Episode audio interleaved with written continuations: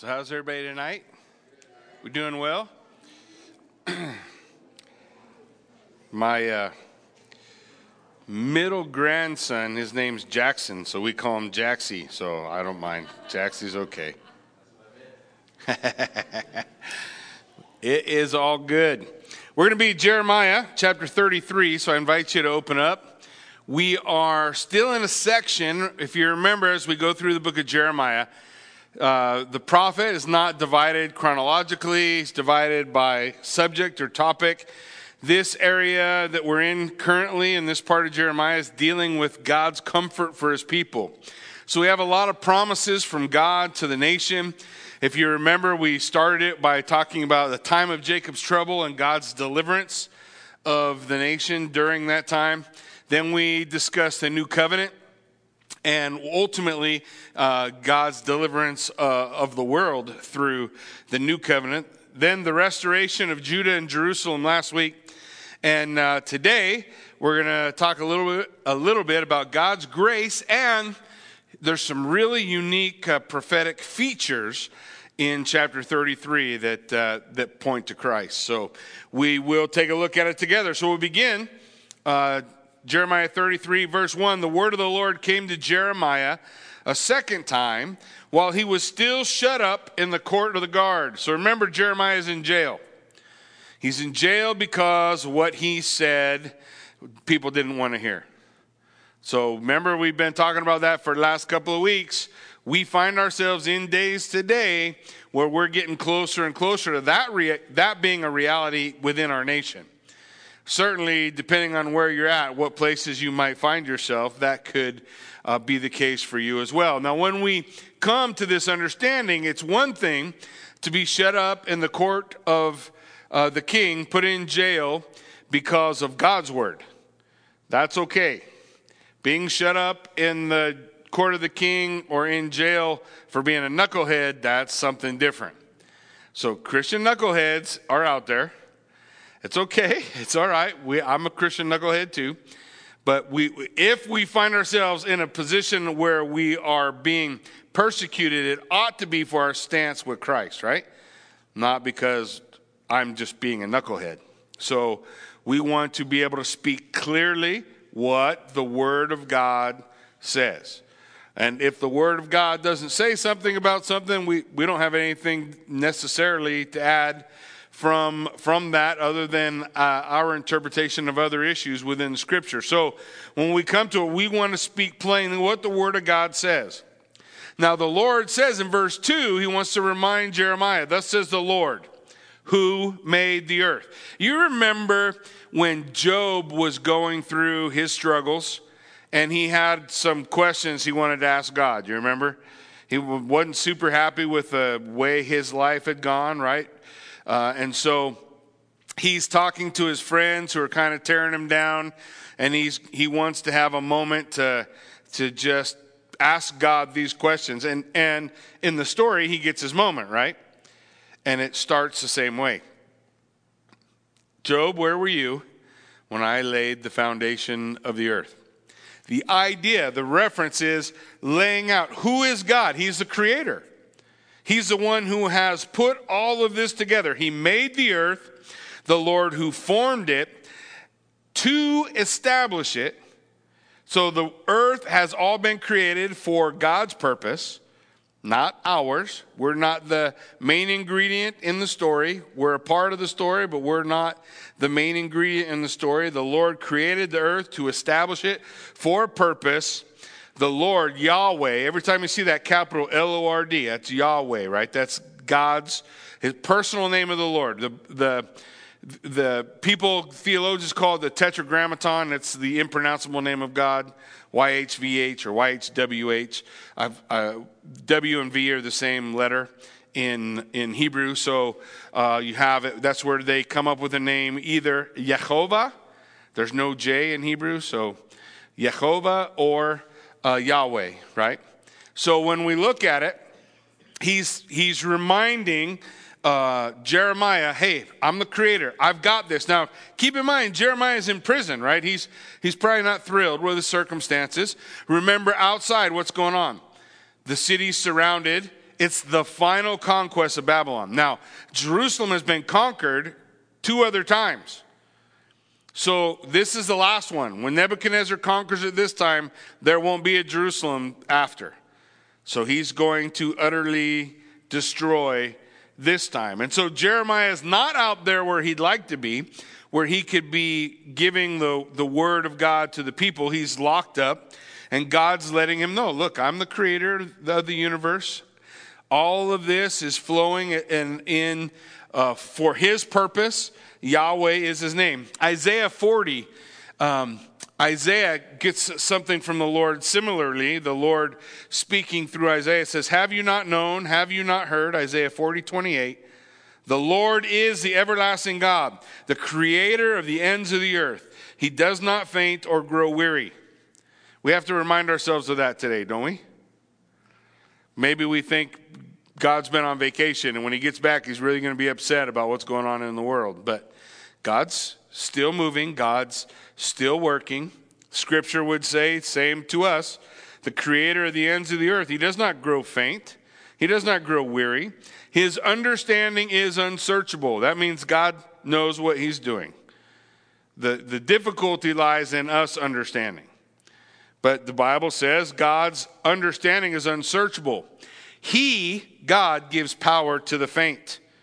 To him who has no might, he increases strength, right? It's our reliance on the Lord that will give us strength. Just like Jeremiah needs to rely on the Lord, right? God will give him strength. And the Lord's going to get to that in verse 3, uh, of verse 3 of Jeremiah.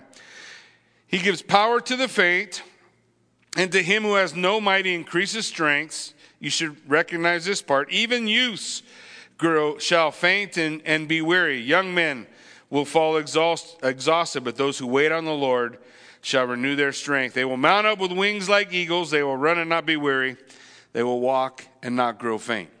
So, Isaiah, in the same way, needing encouragement, God delivering that encouragement not only to Isaiah, but to those who Isaiah was sharing the prophecy with. Here, the same thing is happening with Jeremiah. Jeremiah is, the Lord is saying, Look, Jeremiah, I'm still here. I still got you. Look what he says in verse 3 Call to me, and I will answer you, and I will tell you great and hidden things that you have not known. Now, here's where people get off the rails. They think what Jeremiah is talking about here that if we call to God, God's going to give us a word of knowledge or understanding. He's going to tell us things about the future that we don't know. But contextually, what's going on here is Jeremiah is in prison and he doesn't understand what's going on. And he needs to know things that he's not able to grasp, able to hold on to. So the Lord says, Call, and I will answer you, and I will tell you. What don't you know? You don't understand. That I am in control. And so the Lord is saying, Come to me, right? This is this is very similar to what Jesus said in Matthew 11 28. Come unto me, all you who labor and are heavy laden, and I will give you rest. It's not because we already have rest, it's because He is our rest.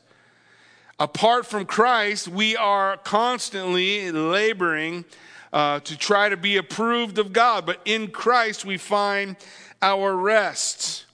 In uh, Isaiah 55, the Lord would say through Isaiah Seek the Lord while he may be found, call upon him while he is near. Let the wicked forsake his way, and the unrighteous man his thoughts. Let him return to the Lord that he may have compassion on him. How many times in your struggles have your thoughts pulled you away in, in a direction that you know is not godly? Your, the response of your heart. Every time I watch the news, I do it. So the response of my heart, the response, my attitude, all of that stuff, I know this is not how I've learned Christ. This is my response to circumstances. And what is it that the Lord is saying? Call on me and I will answer you. Rely on me. I am what you need. I am the understanding that you need. You need to turn from your thoughts and turn toward mine. On Isaiah 55, didn't the Lord declare, My thoughts are not your thoughts? We don't think the same way. And so the reminder from the Lord He will have compassion on him to our God, for he will abundantly pardon. God will provide that strength. So here, Jeremiah in prison, called to me. I will answer you. I will tell you great and hidden things that you have not known. The encouragement that Jeremiah needs in the place that he's at. Because the Lord, we've been going through Jeremiah for a while, 33 chapters, and we've heard a number of times about the destruction of the city, right? Well, this is where the Lord's going to start with his encouragement. He says, For thus says the Lord, the God of Israel, concerning the houses of this city, the houses of the kings of Judah that were torn down to make a defense against the siege mounds, excuse me, and against the sword, they are coming in to fight against the Chaldeans and to fill them up with the dead bodies of men whom I shall strike down in my anger and my wrath. So the first thing that the Lord's laying out for him as he refers back, look, Jeremiah, I know you're upset about the destruction of the city. You guys know the book after Jeremiah is called? Lamentations. Lamentations is Jeremiah's weeping over that last day when the city is destroyed. So the Lord's saying, Look, I know this. I want you to understand, Jeremiah, this is the result. God's wrath is behind this. God's wrath. God's wrath is not like man's wrath. God's wrath is not the loss of self control. God's wrath is the result of the wickedness of man. There is a boundary, a limit. Read, uh, read Genesis, Genesis chapter 6, Genesis chapter 7. The Lord says, I will not always strive with man. Will not always. Period of grace, mercy, and compassion from God on the wicked does not have to last forever. So the Lord's telling Jeremiah, This is coming as a result of my anger and my wrath. Look at the last half of verse 5 For I've hidden my face from the city because of their evil. Remember last time, they, they've turned to me their back and not their face. Rebellion. The people have rebelled against the Lord. And so the Lord is giving them up. Uh, Romans chapter 1, right? Romans chapter 1, the, the, the attitude of God's wrath poured out upon the wicked. But what's the cure? Look at verse 6. It's not just that. God's wrath is not just wrath, there you go, destruction, everybody's gone. But he also, every time he speaks of his wrath, he speaks of the cure. Behold, I will bring to it health and healing. I will heal them and reveal to them an abundance of prosperity and security. So, God's plan for the nation is not their destruction. This is a position of judgment. The Lord is bringing them into a place of judgment. And in a future time, He will bring healing, He will restore the nation. And the nation will dwell in the abundance of prosperity. They will have peace. They will have peace in the land and they will have security. You can read about the journey to that from when the exiles return in Ezra and Nehemiah as the children of Israel return back to the land. Verse 7, he says, I will restore the fortunes of Judah, the fortunes of Israel, and rebuild them as they were at the first. So God is promising to put all the pieces that have been destroyed back together again. A man's not able. We make the same mistakes over and over and over again, but God promises to restore their fortunes, to bring them back. And then look at verse 3, what God promises. Or, I'm sorry, verse 8 I will cleanse them. So the next thing God says, not only is He going to return them, He's going to bring a cure, uh, he's going to bring health and healing and prosperity and security, restore their fortunes, but he will cleanse them from all the guilt of their sin against me. Now, when he talks about cleansing, that's a finished act. The Bible tells us in the Old Testament, actually, when you read Hebrews, it says it was impossible for the blood of bulls and goats to remove sin. The sacrifice didn't remove sin. Here, God is talking about a cleansing. And we see the, the vision, if you will, that the Lord lays out before Jeremiah as he lifts his eyes beyond the judgment they're at, looking forward to a cross upon a hillside. I will cleanse them from all their guilt of their sin against me, and I will forgive all the guilt of their sin and their rebellion against me. God will bring cleansing. So he's going to bring healing. He's got a cure. He's going to let them dwell in the land securely. He's going to cleanse them from the guilt of their sin and forgive them of their sin. And the goodness of God will be poured out on the people. Look at verse 9. And this city shall be to me a name of joy. Now, prior to this, God is saying the opposite. This is not my city no more. You're, you guys aren't for me. This is this was my place, but this is this is not this is not uh, my city anymore. There's there is a rebellion here. If we want to bring it into a human experience, uh, let me try it like this. I have a house in California. I have people who rent that house in California. 2009, when we came here, you couldn't sell it because of the housing crash. So we've had that house ever since. That's why it took us so long to buy a house here. It's hard to have two houses. But we have a guy in there that pays the rent, and when he pays the rent, we make the house payment, everything's good. And then came COVID. And the brilliant politicians in my life have announced that nobody has to pay rent anymore. But I still have to pay a house payment. In the same way, this person living in my house has rebelled against me, right? He hasn't paid rent and he's not planning on paying rent anytime soon. And according to the governor, he don't have to for 2020. So I, I, that's my problem to solve. Unfortunately, he hasn't said I don't have to pay my mortgage. But Nonetheless, there's a rebellion, right? Now, normally we would say the landlord has the right to do what? To evict, right? The landlord has the right to evict. What we're reading here in Scripture is God's right to evict people from the land. Now, how much of the land does God owe? How much is His? Yeah, the earth is the Lord's and the fullness thereof, right? It is all His. Now, specifically, we're talking about his own special nation that he birthed, right? That he took, he created, he developed, who has rebelled against him. They're going into a time of exile, they're being evicted. But the Lord, in the same time, says, after, the, after a time, I'm going to bring you back. I'm going to do, I'm going to give you healing. I'm going to watch over you. Now he's saying, Look, I want you to know that you, this place, it's a praise and a glory, and it will be before all the nations of the earth who will hear of all the good that I do for them. so he's talking about a time of blessing, a time of glory. And my opinion, as the Lord is speaking about these things, the ultimate fulfillment of that is what we call a millennial reign of Christ. We talk about the time when, when the king will return and set up his throne on the earth where he will rule and reign as king.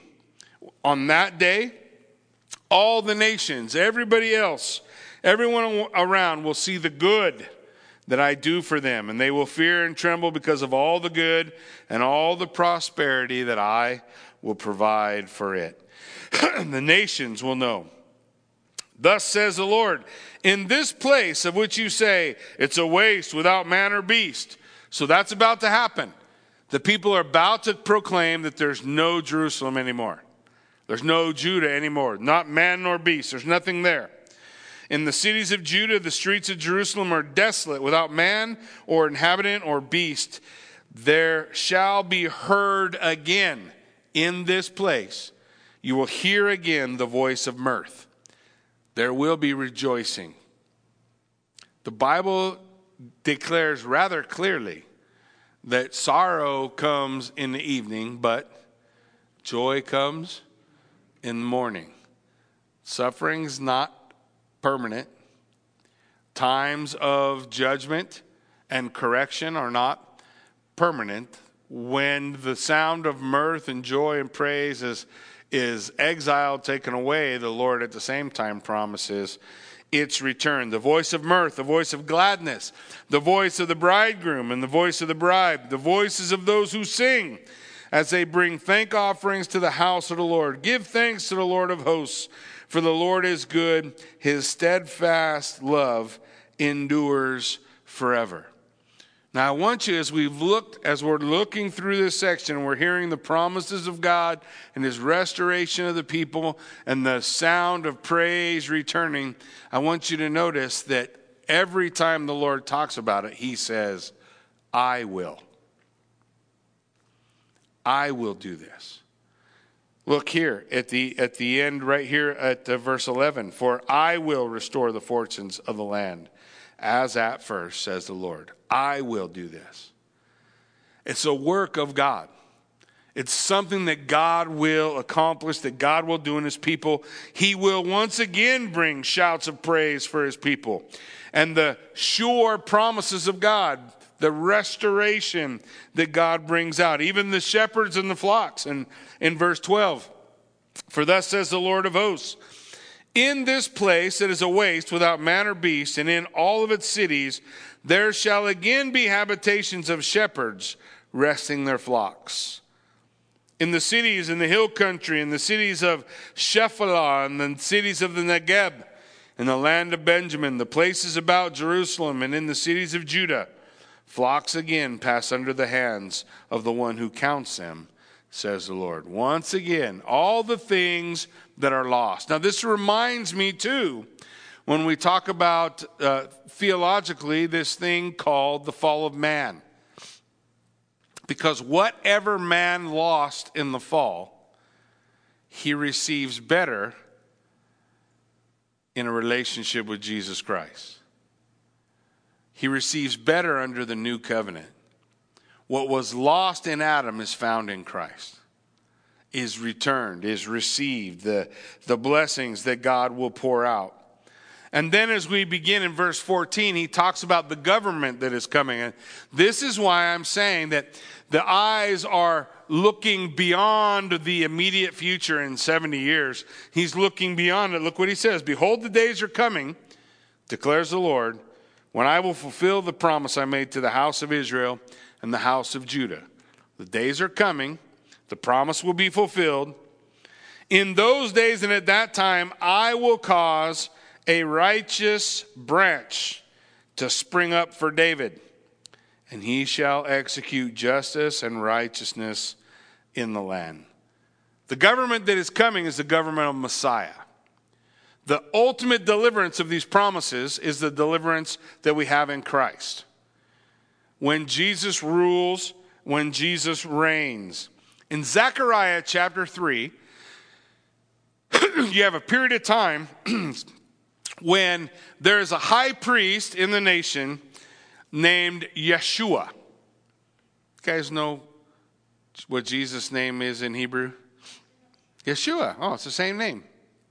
You have a high priest named Yeshua. And the Lord, through Zechariah the prophet, delivers a prophecy. In Zechariah 3, verses 8 and 9 says, Hear now, O Yeshua, the high priest, you and your friends who sit before you, for they are men who are a sign. So the Lord says, Hey, you guys are a sign. I'm going to give you a prophecy, but you're a sign. You that are sitting here, behold, I will bring my servant the branch, Nezer. I will bring my servant the branch. A phrase similar to this, scripture similar to, similar to this, is used in Matthew. Matthew in his gospel says that by this we will know that he is called a Nazarene, Natzer, the branch. Scripture lays out for us I will bring my servant the branch, for behold, on the stone that I have set before Yeshua, on a single stone with seven eyes. Now, the idea prophetically, single stone, what it, ought to, what it ought to bring our minds to prophetically is the stone cut out, not with hands, that strikes the kingdoms of men in the feet, grinds it into powder, and grows into a mountain that fills the whole earth, the kingdom of God, the stone, the rock. And Paul would write in 1 Corinthians chapter 11, who's the rock? The rock is Jesus, the rock that followed the nation of Israel and provided water for them. Who's the rock? The rock is Christ. Paul says it very clearly. That rock is Christ. The seven eyes talks about complete understanding. The stone with complete understanding. Yeshua, his name just happens to be exactly the same, right? You are a sign. Yeshua, a single stone with seven eyes. I will engrave its inscription, declares the Lord of hosts, and I will remove the iniquity of the land. What's he say? In a single day. The Lord says, Here's a sign for you, Yeshua. You are a sign. And I will set a stone before Yeshua. Seven eyes, complete understanding. That stone that will deliver the world to the nations of the world to the kingdom of God. And he will deliver the sin of the land in a single day. Anybody know what that day was called? Calvary. Calvary. He will deliver it in a single day. In Jeremiah 33, verse 15, what did he say? I will cause a righteous branch to spring up for David. So it's coming from the line of David, right? Jesus. You have two lineages that go back to King David, both his mother and the adoptive father the right to the throne through the adopted father, right? The father adopts the son. Happened in a regular relationship, just like Jesus' relationship. That was his legal lineage. Gives him direct path to the throne of David. What's he going to do, this branch?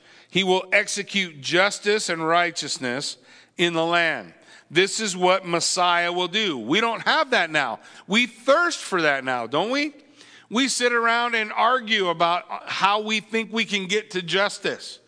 And we can't agree. We think it should be like this. Someone else thinks it should be like that. And so we argue back and forth. But the reality is, we're not able to come to a place of justice. We don't do it. We're not, we're not equipped. Naturally, we do not have what it takes. In Micah chapter 6, at verse 6, it says, What shall, uh, with what shall I come before the Lord and bow myself before the God on high? Shall I come before him with burnt offerings or with calves a year old? Will the Lord be pleased with a thousand rams and ten thousand rivers of oil? Shall I give my firstborn for my transgression, the fruit of my body for the sin of my soul? He has told you, O oh man, what is good. And what does the Lord require? Do justice, love kindness, walk humbly before your God. Now, that's the nature. Listen, this is going to be important. We're going to see it in a couple of verses. That's the nature of Christ to do justice, to bring justice and righteousness, right? Christ is going to bring that. And you and I, as followers of Christ, ought to reflect that, right? We, we are following Christ. We want to follow that example. We want to follow his teachings. We want to be like him. He does justice, loves mercy, walks humbly, right? He provides that example. Look at verse 16. In those days, Judah will be saved, southern kingdom. Jerusalem will dwell securely, and this is the name by which it will be called. What will they call that, that place? Yahweh Tsidkenu. The Lord is our righteousness. Just interesting to me that Paul, writing to the church at Corinth in 2 Corinthians chapter 5, would say, For our sake, he made him who knew no sin to become sin for me, that I might become what? the righteousness of God. What will they call that place? The Lord is our righteousness. That's what they will call that place. That's what they will call that land. That's what they will call that city. What city? Jerusalem, New Jerusalem, That place that is filled with the saints who will be able to proclaim the Lord is our righteousness. He makes us righteous, right? It's He who makes us just. It's He who makes us humble. It is an our submission to Him, our surrender to Him, our, our presenting ourselves to Him as He works in and through our lives through the activity of um, sanctification that brings us day by day closer and closer to the goal, which will be realized when Jesus Christ rules and reigns. When you see him, the Bible says, you will be like him. You will see like he sees. You will know like he knows completely, totally. The idea of being able to become what it is that God requires will be accomplished when the branch comes. He will execute justice, He will bring righteousness to the land. All the while, that, that that dream of Nebuchadnezzar echoes over and over again as the kingdoms of man come and fail, come and fail, come and fail, come and fail, come and fail, come and fail, come and fail. I studied history. We haven't had one make it yet. No? Have we? All these great ideas, great rebellions, great plans for great nations to do great things that have ended just like we're watching on the news today over and over and over and over until a rock from the heavens strikes the kingdoms of men and becomes the kingdom of God. And on that day, He will be our righteousness. He is our righteousness. He is everything that we need. In those days, they will call that place the Lord is our righteousness. For thus says the Lord, David shall never lack a man to sit on the throne of the king of Israel. Now, there's two points that I want to really pull out these next couple of verses. For thus says the Lord, David shall never lack, what does it say? He will never lack a man. Doesn't say that there will be an eternal king, a king after a king after a king after a king. He will never lack a man to sit on the throne. The line of David will not perish. It's the line of David perished. Jesus Christ is of the line of David, and he is eternal. Eternal.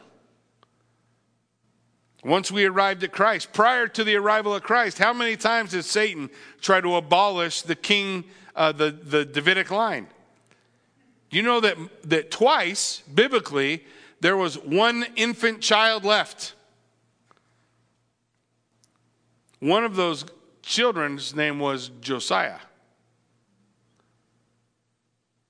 Interesting. As we look at as we look at this, we see there will never lack a man to sit on the throne, and the, the Levitical priest shall never lack a man. The priesthood will never lack a man in my presence to offer burnt offerings, grain offerings, to make sacrifices forever. For me, this, the kingdom of God is eternal. The king is eternal, and Jesus Christ holds two positions. You know what they are? He is a king and he is a priest. For how long? Forever. Forever. Hebrews chapter 7. We're going to take a look at it and try to unpack it a little bit tonight and see if we can do it justice. But Hebrews chapter 7, beginning at verse 11, says, Now if perfection had been attainable through the, the Levitical priesthood, for under it the people received the law, what further need would we have for another priest to arise from the order of Melchizedek, rather than one named after the order of Aaron? Why is there another priesthood? Now, the writer of Hebrews has already discussed the idea that Jesus Christ is our high priest forever according to the order of Melchizedek. By this reality, Melchizedek appears in Genesis chapter 14 without genealogy, without mother, without father, without beginning of days. Doesn't necessarily mean that he's a theophany. What it means is he just shows up and is accepted as a priest of the Most High God, and Abraham, who is the father of all who have faith, pays him tithes. He honors Melchizedek as high priest, makes it a legitimate line of high priest before the creation of the Levitical priesthood. That's Abraham, right? Jacob wasn't alive yet. Jacob wasn't born. And if Jacob wasn't born, neither was Levi. This is an earlier priesthood that the scripture talks about, that the writer of Hebrews lays out before us. He says, For when there is a change in the priesthood, there is necessarily a change in the law as well. Old covenant to new covenant. Old covenant had a priesthood, Levitical priesthood. New covenant also has a priest. Who's that priest? Jesus Christ. Jesus Christ is that priest. One and only. Just in case there's any confusion, there can only be one priest of Melchizedek, only one. And he does, unless he dies, there can be another. That's how the priest was exchanged. That's how the high priest, another high priest came on. But Jesus Christ does what? He never dies, he's eternal. The only high priest the scripture will lay out for us that we need. He goes on to say, uh, For the one of whom these things are spoken belonged to another tribe from which no one has ever served at the altar. Jesus was of the tribe of Judah. For it is evident that our Lord was descended from Judah, and in connection with the tribe of Moses, said nothing about priests. So nobody from the line of Judah can be our priest. How is it that Jesus is our priest? This becomes even more evident when another priest arises in the likeness of Melchizedek, who has become a priest, not on the basis of legal requirement concerning bodily descent, but on the power of an indestructible life. The only way you can be a priest according to the order of Melchizedek is to not have beginning or ending of days. There's only one who meets that qualification. His name? Jesus. Jesus. For on the one hand, he says, or let me back up. So, for it is witnessed of him, you are a priest forever after the order of Melchizedek. For on the one hand, a former commandment is set aside because of its weakness and uselessness, for the law made nothing perfect. Paul will tell us the law, the purpose of the law was not to bring us to perfection. The purpose of the law, the law was a tutor to teach us that we need a Savior, right? So the law is not perfect. Doesn't mean it's not good. It just means the law was not perfect. It couldn't change us. What was necessary for change was a Savior. For the law made nothing perfect. But on the other hand, a better hope is introduced, through which we draw near to God. And it was not without an oath for those who were formerly become priests, they were made, they made, were made such with an oath.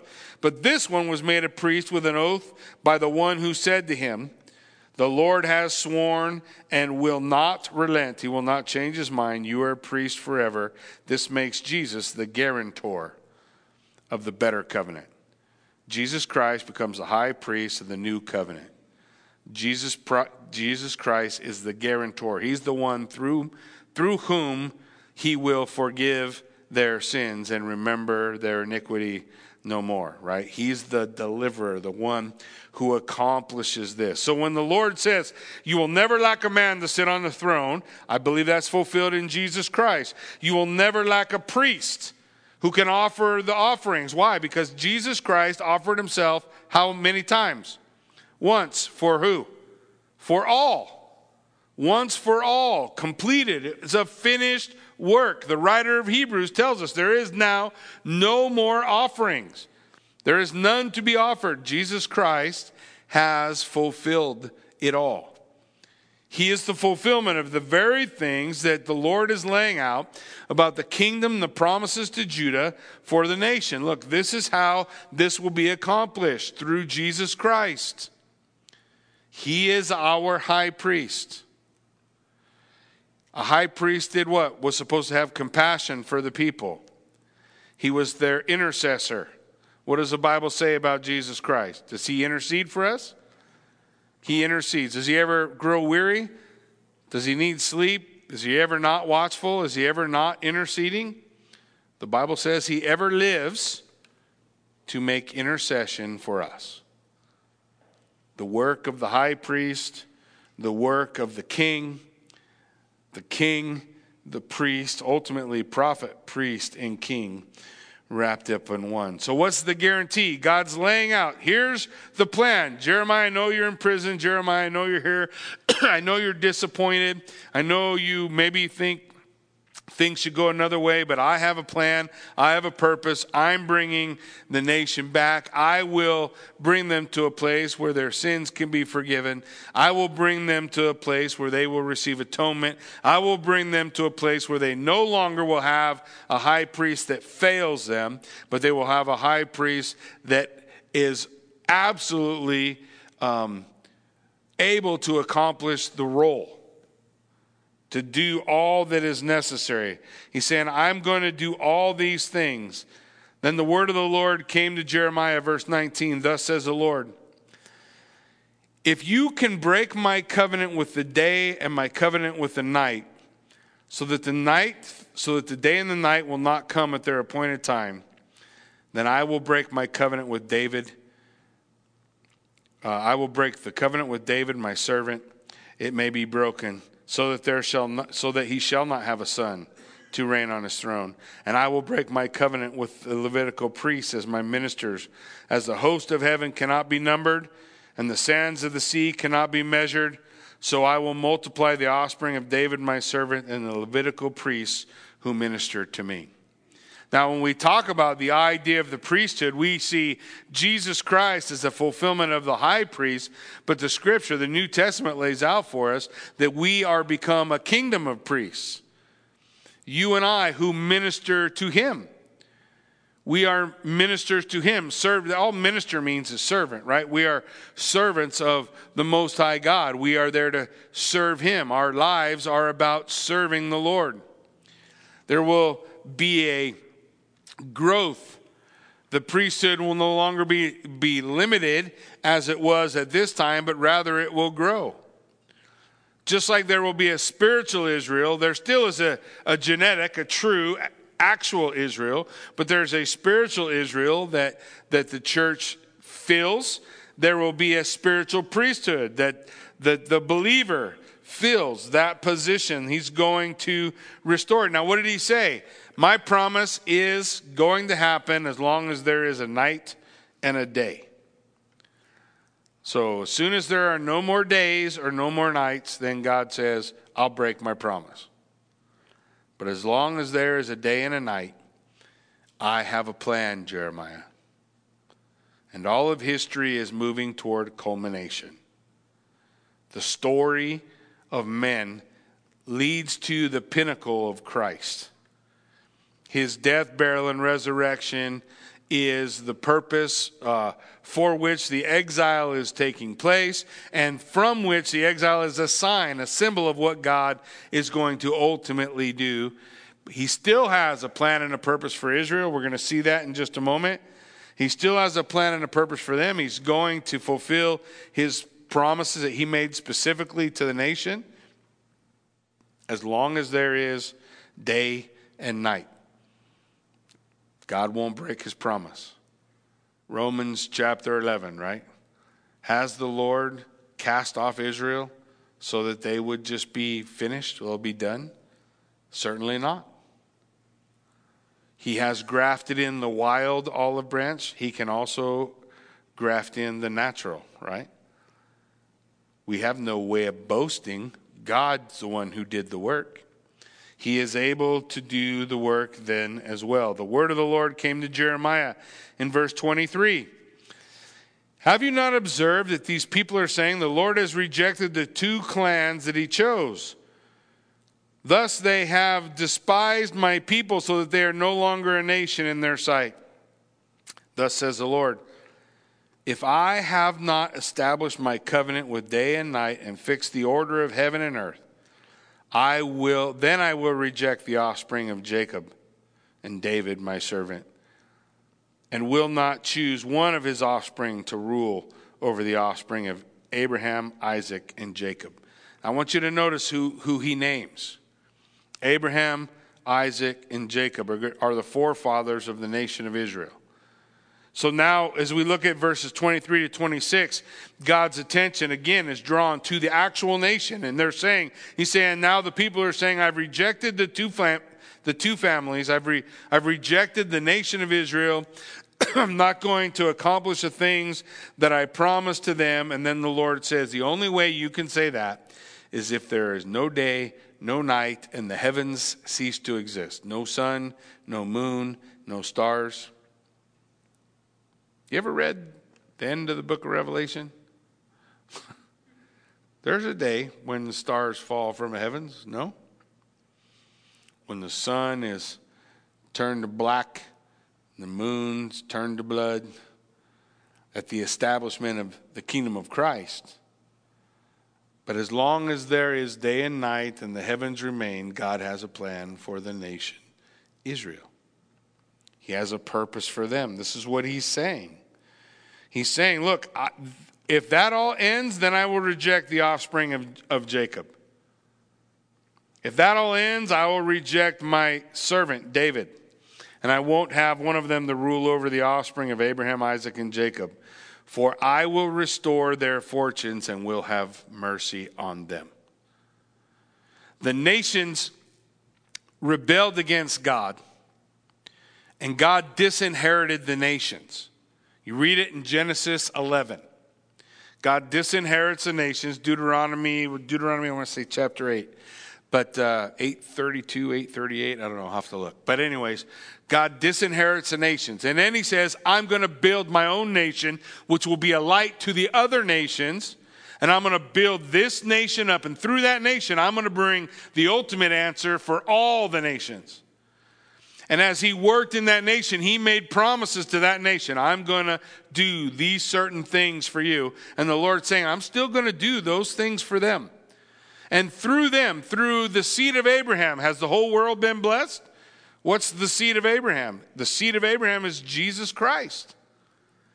How do we have our sins forgiven? Through Jesus Christ. He's the promised seed of Abraham. But there was a nation that God brought through Abraham there's a nation that God utilized to bring to us the Messiah, to lay out before us the oracles of God, right? Where did the Bible come from? That's where it came from.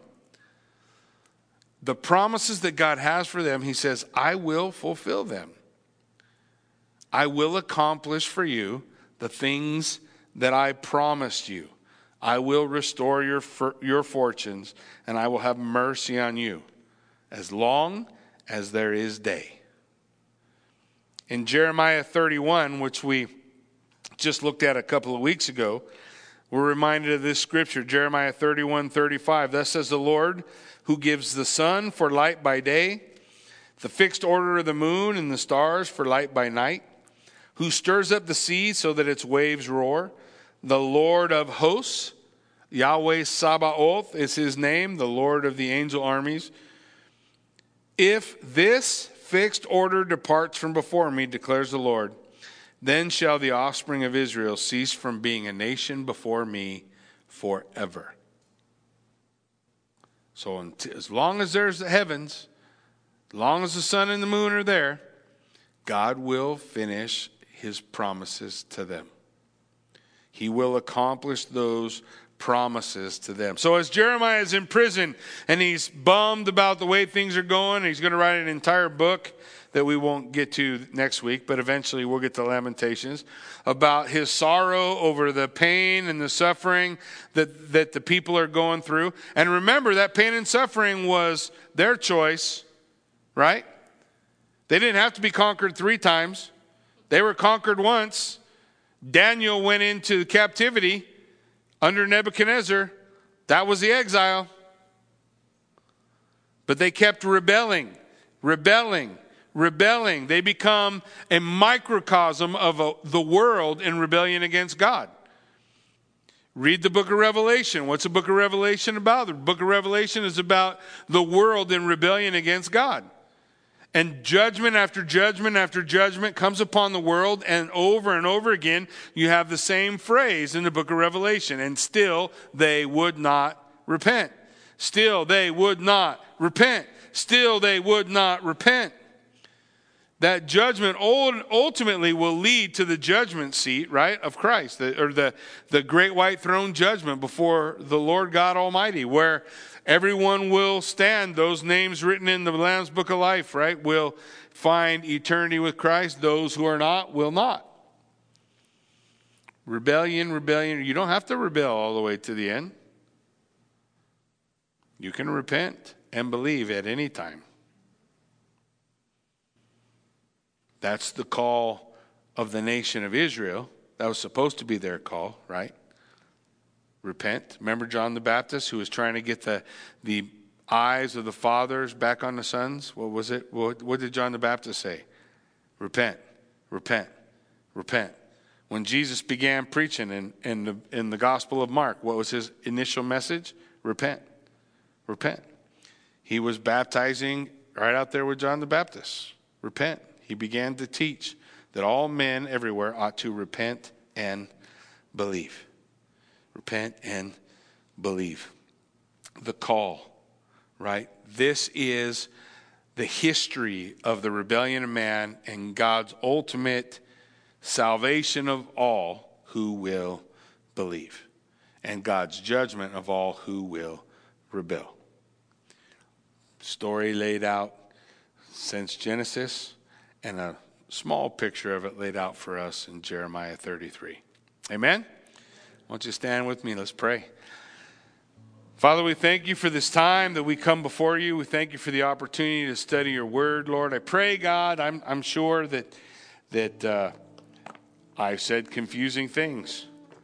Lord, I pray by your Spirit you would bring to remembrance those things of you, God, that they would find fertile soil within our hearts, that they might uh, just develop through a seed of faith and grow in understanding, Lord God. I pray, Lord, that we might, if we're challenged, search the scriptures daily, for it is these that speak of you, that describe for us the beauty of your salvation, Lord. I pray that we might understand and know. Open our eyes, open the eyes of our understanding as we come to the scripture, Lord God, and may you be glorified and magnified as we trust in you.